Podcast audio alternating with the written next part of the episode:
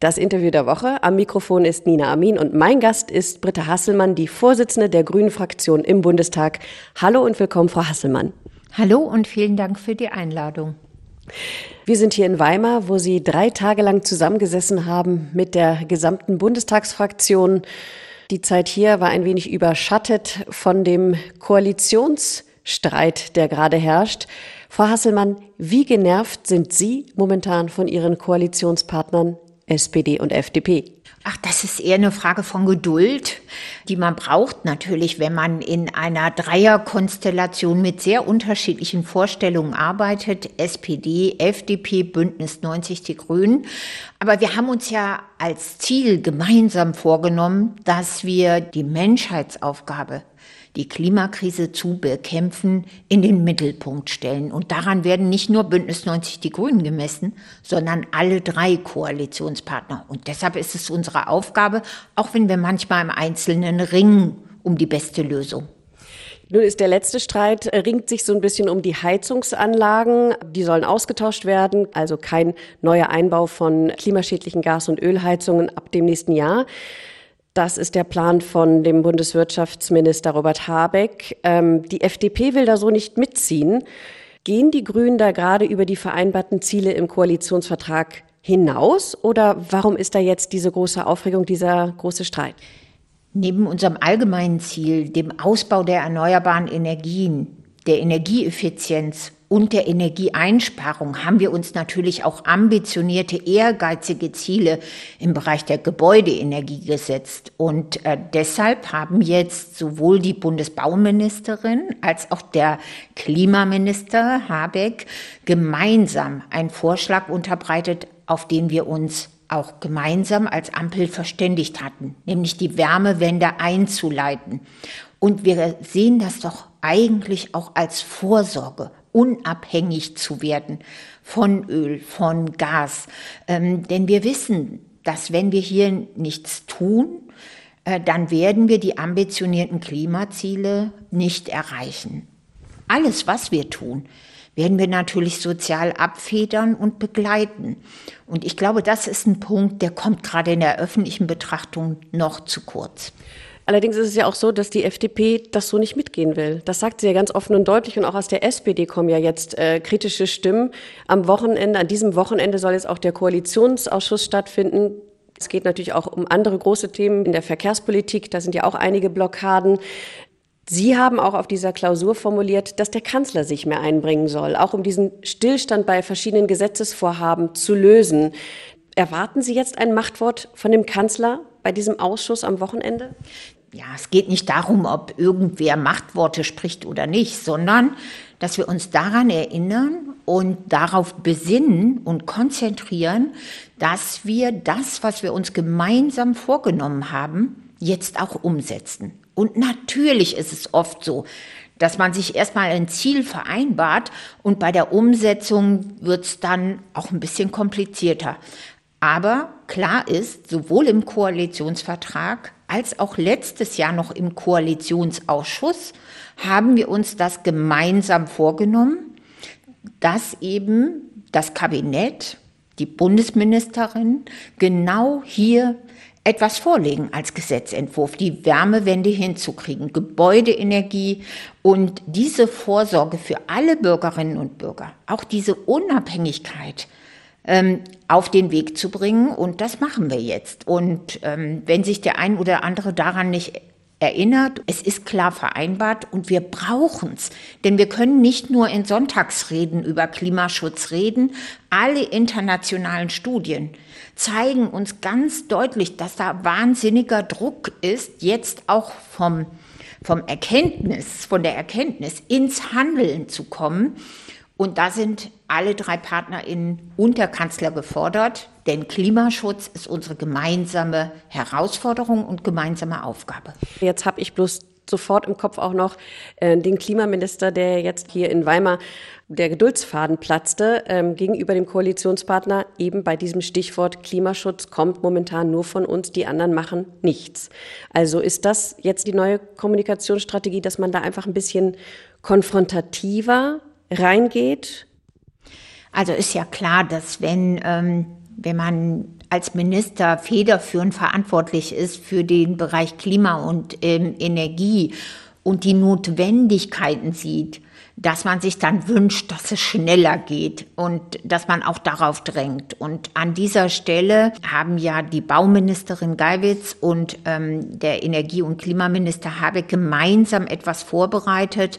Ähm, und wir hätten es uns gewünscht, dass ähm, das vorgestellt wird und öffentlich auch diskutiert wird mit Verbänden, Initiativen, in Sachverständigenanhörungen und im Parlament, wenn das komplette Konzept vorgelegen hätte. Und dazu hätte dann von vornherein auch die soziale Förderung, die soziale Abfederung und der Ausgleich gehört. Und äh, dann wäre vielleicht auch ein ganzer Teil der Befürchtungen und äh, der, der Sorgen, die Menschen damit verbinden, gar nicht entstanden. Nun sorgen diese Pläne für diesen Heizungsaustausch nicht nur bei der FDP äh, für Aufregung oder äh, Unmut, auch die Bevölkerung scheint massiv verunsichert zu sein. Was sagen Sie den Leuten? Also was passiert für die Anfang Januar? Ist das vielleicht einfach auch noch nicht richtig kommuniziert? Wissen die Menschen einfach noch nicht, was passiert? Haben sie die Sorge, dass alles raus muss und sie sehr, sehr viel Geld ausgeben müssen? Ich glaube, dass es sehr wichtig ist, ähm, deutlich zu machen und deshalb den Sorgen und Befürchtungen oder Verunsicherungen, die vielleicht entstanden sind, auch ähm, durch die öffentliche Debatte jetzt zur Wärmewende, dass wir deutlich machen, jede Maßnahme im Bereich des Ausbaus der erneuerbaren Energien, alles, was wir bisher im letzten Jahr durch diese Krisensituation Kriegsausbruch von Putin auf die Ukraine und gleichzeitig die Zuspitzung der Klimakrise. Alles, was wir auf den Weg gebracht haben, haben wir immer durch soziale Flankierung und Maßnahmen auf den Weg gebracht. Deshalb ist es klar, auch ein solches Projekt wie die Wärmewende wird natürlich soziale Abfederung und Förderung beinhalten. Und darüber haben wir bisher zu wenig gesprochen. Gut, dann machen wir es mal konkret. Eine Rentnerin die Heizung geht jetzt kaputt, ist nicht mehr reparabel im kommenden Jahr. Was macht sie dann? Kriegt sie dann die Förderung, wenn sie das Geld selber nicht hat, dass sie sich eine Wärmepumpe einbauen kann Kriegt sie das hundertprozentig erstattet oder wie sieht da die soziale Abfederung, von der Sie sprechen, aus? Wie ist die geplant? Ja, die beiden Ministerinnen, Geiwitz für das Bauministerium und Habeck für das Klima- und Energieministerium, sind jetzt gerade dabei, die konkreten Richtlinien, Fördermodalitäten für die Frage, wie können wir den sozialen Ausgleich, die soziale Unterstützung und Förderung gestalten. Und sicher ist aber, dass die Menschen doch nicht allein gelassen werden da damit, das auch umzusetzen. Ja, das gilt für die Familien, die vielleicht in einem schlecht sanierten Haus leben und Unterstützung brauchen, genauso wie für die Rentnerin oder den, das Rentner-Ehepaar, was in einem kleinen, alten, unsanierten Haus lebt. Natürlich braucht es für die Menschen, die Unterstützungsbedarf haben und so etwas nicht alleine stemmen können, auch eine soziale Abfederung. Nun ist es aber so, dass das halt irgendwie bei der Bevölkerung immer noch nicht durchschlägt, dass immer noch diese großen Sorgen da sind und dass schon wieder ähm, die Grünen auch ein bisschen diesen Anschein bei manchen haben, dass sie als Verbotspartei auftreten, also dass ihnen etwas verboten wird, beziehungsweise dass sie in Anführungsstrichen gezwungen würden, etwas zu machen und dass Klimaschutz einfach zu teuer ist. Torpediert das nicht auch ein bisschen Ihr Projekt und Ihr Vorankommen beim Klimaschutz? Also müssen Sie die Menschen da noch mehr mitnehmen? Warum das nötig ist, warum Sie denken, dass das eigentlich alternativlos ist? Ich glaube, dass viele Menschen im Moment spüren, wie nah die Klimakrise und ihre Auswirkungen auf uns alle sind. Wenn wir den Dürresommer, die Wetterextreme im letzten Jahr angesehen haben, dann spüren viele das in ihrem Lebensalltag. Die Tatsache, dass äh, die Wasserknappheit, das Austrocknen von Flüssen, die Frage, ob man seinen Garten wässern kann und, und, und, und, und. Ähm, viele erleben das ganz hautnah, was die Klimakrise inzwischen auch bei uns in Deutschland und in Europa für Auswirkungen hat. Und deshalb gibt es auch eine große Unterstützung und Bereitschaft von Menschen, zu sagen, es muss sich was verändern und deutlich zu machen, dass jetzt das auch eine Maßnahme im Sinne von Vorsorge ist. Vorbereiten auf die Zukunft. Wenn fossile Energie auch weiterhin immer teurer wird, immer knapper wird, Gott sei Dank, weil wir ja die Bekämpfung der Klimakrise äh, bewältigen wollen, dann ähm, glaube ich, gibt es einfach grundsätzlich erstmal sehr viel Zuspruch an der Bekämpfung der Klimakrise zu arbeiten. Und da müssen wir halt die Leute mitnehmen und klar machen, Veränderung, ja, es wird sich etwas ändern, es gibt aber immer eine soziale Flankierung. Okay, Sie müssen die Bevölkerung mitnehmen und Sie müssen noch Ihren Koalitionspartner oder Ihre Koalitionspartner davon überzeugen, dass das klappt. Also wenn wir jetzt am Wochenende den Koalitionsausschuss sehen, werden wir danach mehr wissen. Aber Sie würden jetzt auch nicht sagen, das ist jetzt das Ende der Fortschrittskoalition. So groß ist der Krach nicht. Also wichtig ist doch, dass wir lösungsorientiert arbeiten, dass wir deutlich machen, wir sind ein Team in der Ampel und wir bewältigen diese Herausforderung Klimakrise auch gemeinsam. Und es reicht halt nicht, in Sonntagsreden zu sagen, die Klimakrise ist schlimm und wir müssen was tun dagegen, sondern die Anforderung an uns alle in der Ampel ist, jetzt auch ins Handeln zu kommen, umzusetzen und äh, deutlich zu machen, wohin es geht. Im Interview der Woche ist Britta Hasselmann die Fraktionsvorsitzende der Grünen im Bundestag. Frau Hasselmann, ein anderes Thema, mit dem die Grünen auch gerade vorpreschen, ist der Kohleausstieg im Osten 2030. Die Ministerpräsidenten der Ostländer, die haben schon abgewunken. Sie sagen, vor 2038, wie es ja gesetzlich vereinbart ist, klappt das nicht. Schließlich brauche man auch den Strom für Industrie, für die Bevölkerung und äh, jetzt schon in äh, sieben Jahren auf Braunkohle zu verzichten, das haut nicht hin, meinen Sie. Was macht die Grünen so sicher, dass es klappt ohne die Kohle in sieben Jahren?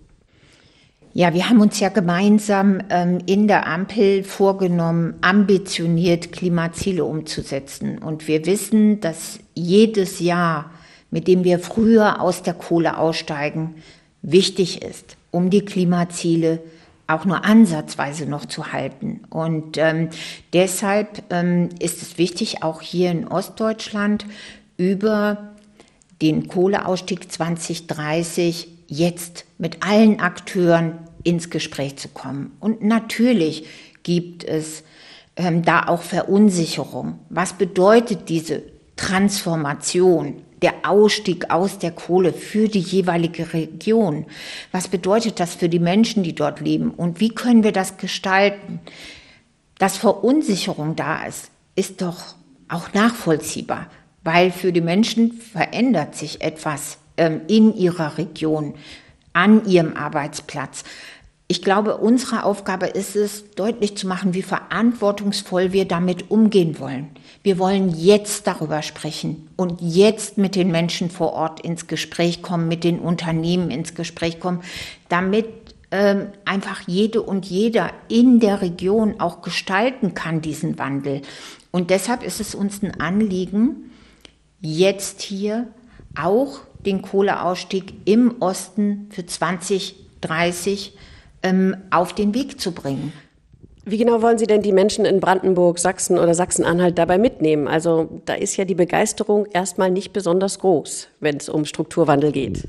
Ich kann es auch nachvollziehen, denn ich glaube, dass es auch viele Enttäuschungen gab in der Vergangenheit ähm, und Brüche gab, dass ähm, viele Versprechungen äh, angesichts von ja, neuen Technologien, ähm, Arbeitsplatzsituationen, wenn man sich die Regionen hier um Erfurt oder Bitterfeld ansieht, ja, dann ähm, hat es dort schon mal im Bereich der erneuerbaren Energien Arbeitsplätze gegeben, die dann aber durch Änderungen von Fördersystemen und, und, und dann auch wieder als Arbeitsplätze der Zukunft vernichtet wurden. Und deshalb kann ich diese Verunsicherung verstehen. Wir müssen mit den Unternehmen ins Gespräch kommen, mit den Betriebsräten, mit den Bürgerinnen und Bürgern vor Ort und auch deutlich machen, dass wir ja Strukturmittel in die Region geben wollen, um auch neue Ideen, Zukunftsarbeitsplätze zu entwickeln. Und das wissen die Regionen natürlich am allerbesten selbst, wie das aussehen kann. Ja, aber nun ist es ja gerade so bei den erneuerbaren Energien, es hapert ja noch an vielen, an den Leitungen, äh, mit denen der Wind auch in den Süden gebracht werden kann, an so vielen Dingen, wo auch gesagt wird, das geht zu schleppend voran. Also von daher ist dieses, diese Zeitspanne 2030, dass das dann alles schon steht, dass man wirklich aus, auf erneuerbare Energien komplett umsetzen kann, äh, wirkt auf viele komplett unrealistisch. Ja, deshalb ist es aber, glaube ich, umso notwendiger, dass man jetzt auch sehr klar und sehr ehrlich diesen Prozess beschreibt, dass er ansteht, dass wir ihn jetzt gestalten können gemeinsam. Das ist einfach ein wichtiges Signal und dass wir eben dazu einerseits mit den Regionen, mit den Akteuren vor Ort ins Gespräch kommen und gleichzeitig auch entsprechende Strukturfördermittel für die Regionen zur Verfügung stellen, denn wir brauchen diese Veränderung, wir brauchen den Kohleausstieg so schnell wie möglich und deshalb eben auch die Diskussion hier vor Ort bei der Klausur über das Jahr 2030 auch für den Osten. Im Rheinischen Revier gab es einen Deal mit RWE. Deshalb ist dort jetzt schon 2030 Schluss mit der Braunkohleförderung.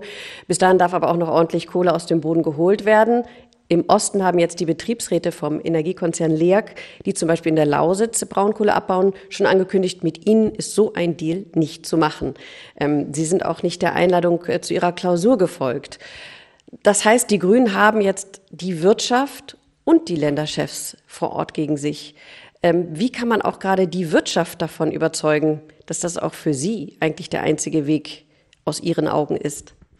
Ich glaube, dass ähm, auch wenn es jetzt gerade äh, nicht geklappt hat, bei der Klausur äh, mit den Vertreterinnen und Vertretern ähm, der LEAG zu sprechen, was den Betriebsrat angeht, so werden wir nichts unversucht lassen gemeinsam ins Gespräch äh, zu kommen über die Perspektiven. Das ist notwendig, sowohl mit den Unternehmensleitungen als auch mit den Beschäftigten dort. Und vielleicht finden wir einen anderen Rahmen, in dem man reden kann, damit der Fokus nicht so öffentlich auf die ähm, Diskussion und äh, die Debatte ähm, zwischen uns ähm, liegt, aber notwendig ist es. Und ich glaube, dass es ähm, auch in den einzelnen betroffenen Bundesländern sehr wichtig ist, dass diese Diskussion geführt wird über die Zukunftsperspektiven der Region. Und die sind Zukunft ohne Kohle. Und das weiß im Grunde genommen auch jeder und jede, die dort lebt, die dort handelt, die dort politische Verantwortung trägt. Und wir müssen jetzt gemeinsam überlegen, wie wir das gestalten können und den Bürgerinnen und Bürgern der Region auch äh, eben Befürchtungen oder Verunsicherungen nehmen. Aber auch da ist es natürlich wieder so, ähm, es gibt äh, Kritiker, die sagen, das klappt noch nicht und wir haben ausgehandelt, dass das bis 2038 geht und das ist schon ambitioniert. Andere sagen, na gut, aber das wird sowieso so teuer, der Abbau, das lohnt sich sowieso dann gar nicht mehr für die Unternehmen. Aber auch da hört man von ihren Koalitionspartnern erstmal nichts. Großes Schweigen. Im Koalitionsvertrag steht ja auch, dass idealerweise der Kohleausstieg im Osten bis 2030 klappen kann. Ähm, haben Sie da schon das Gefühl, dass da auch die Koalitionspartner jetzt gefragt werden? da ein bisschen stärker mit einzusteigen, weil bis jetzt sind das ja auch wieder die Grünen, die damit mit mehr Klimaschutz vorpreschen. Sowohl die ähm, aktuelle Zuspitzung der Klimakrise ähm, als auch die Frage der wirtschaftlichen Entwicklung und der Verteuerung eben, Sie haben das gerade angesprochen, macht doch noch mal deutlich, dass wir nichts unversucht lassen dürfen den Kohleausstieg dann auch so schnell wie möglich zu vollziehen. Und ja, wir haben uns gemeinsam vereinbart, idealerweise 2030. Deshalb sollten wir eben jetzt auch alles tun, es für 2030 möglich zu machen und nicht uns hinzusetzen, zurückzulehnen und zu sagen, ja, dann gucken wir mal, ob es vielleicht auch die längst mögliche Frist gibt weil die Regionen müssen sich ja darauf einstellen können. Und diese Veränderung, die Schaffung von neuen Arbeitsplätzen, die Ansiedlung anderer vielleicht Technologien und Bereiche vorzubereiten. Und deshalb glaube ich, ist es eine sehr vorausschauende Art, jetzt auch ehrlich darüber zu sprechen und zu sagen, wir müssen das jetzt angehen. Sie haben das Wirtschaftliche angesprochen. Vielleicht können Sie es einfach noch mal ganz klar sagen, warum die Grünen meinen, dass sich schon vor 2030 der Kohleabbau nicht mehr lohnt, weil er einfach zu teuer ist für die Unternehmen. Ja, wir sind äh, aus dem, was wir äh, an Erfahrungen haben oder was dargelegt wird, zum Teil auch durch Berechnung der Entwicklung ähm, der der Preissituation. Ja, werden irgendwann vielleicht auch die Unternehmen gezwungen sein, zu überlegen, dass es sich wirtschaftlich für sie nicht mehr rechnet. Sie meinen, weil der CO2-Preis eventuell einfach zu hoch werden könnte? Ja, genau. Auch da ist es wieder so ein bisschen das Gefühl, schon wie bei dem Austausch der Heizung, ähm, dass die Grünen so ein bisschen in der Kommunikation das an die Bevölkerung so zu signalisieren, was dahinter steht, da noch Luft nach oben ist. Müssen die Grünen da vielleicht einfach auch noch mal an ihrer Kommunikationsstrategie nach außen nachdenken? Gibt es da die Überlegungen bei Ihnen in der Partei? Ich glaube, dass es wichtig ist, den Diskurs, den Dialog und auch das Erklären von Abwägungen sehr deutlich zu machen gegenüber den Bürgerinnen und Bürgern, den Unternehmen, der Wirtschaft insgesamt und hier, wie jetzt ähm, im, Strukturwandel in der Lausitz, auch den ähm, Betriebsräten.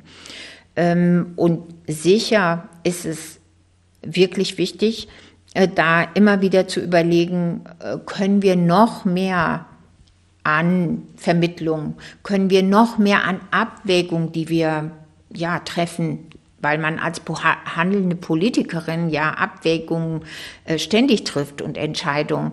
Äh, können wir das noch stärker kommunizieren? Welche Gelegenheiten können wir suchen, mit Bürgerinnen und Bürgern ins Gespräch zu kommen? Das ist der eine Aspekt, aber der andere ist ganz sicher der, sich auch ehrlich zu machen.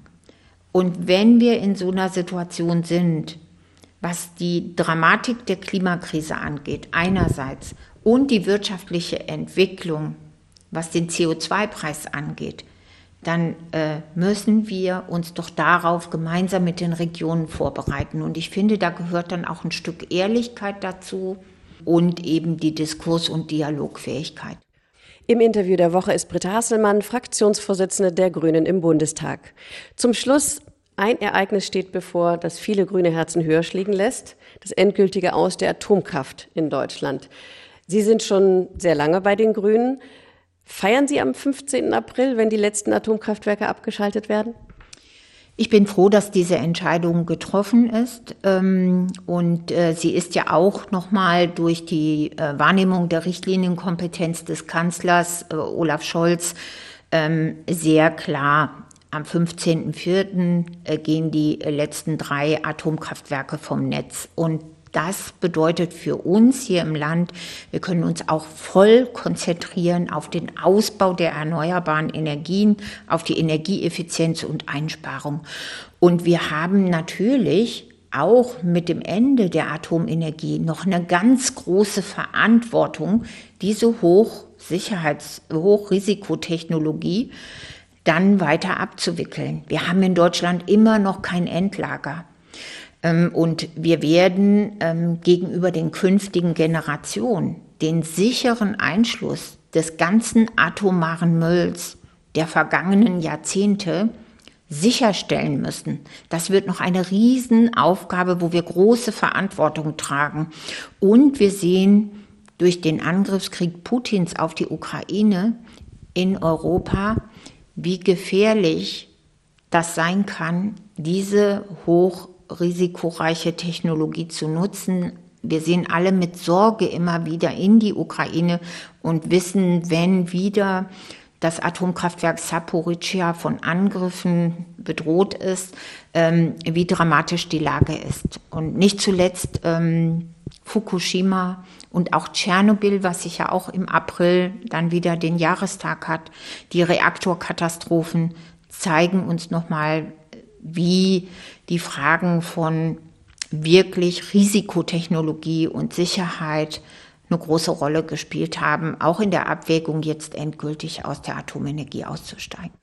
Das war ja auch ein großer Streitpunkt, auch mit der FDP, die sagte, ähm, so saubere Energie kriegen wir so schnell nicht wieder, die könnten doch noch weiter laufen, die Atomkraftwerke, gerade jetzt in der Energiekrise. Da hat es aber funktioniert mit dem Machtwort vom Kanzler. Sehen Sie das so, dass das dann auch jetzt an anderer Stelle, vielleicht an diesem Wochenende bei einigen Themen auch noch so klappen könnte? Also für mich ist die Ampelkoalition und unsere Arbeit in dieser Aber Koalition ähm, eine Koalition auf Augenhöhe drei Partner, Partnerinnen, die ähm, auf Augenhöhe miteinander arbeiten und ähm, bei der Frage Ausstieg aus der Atomenergie hatte sich die Situation komplett verhakt und da war es wichtig und notwendig, dass auch der Kanzler sagt, wie er sich positioniert. Frau Haselmann, ich danke Ihnen vielmals für dieses Gespräch. Gern, vielen Dank.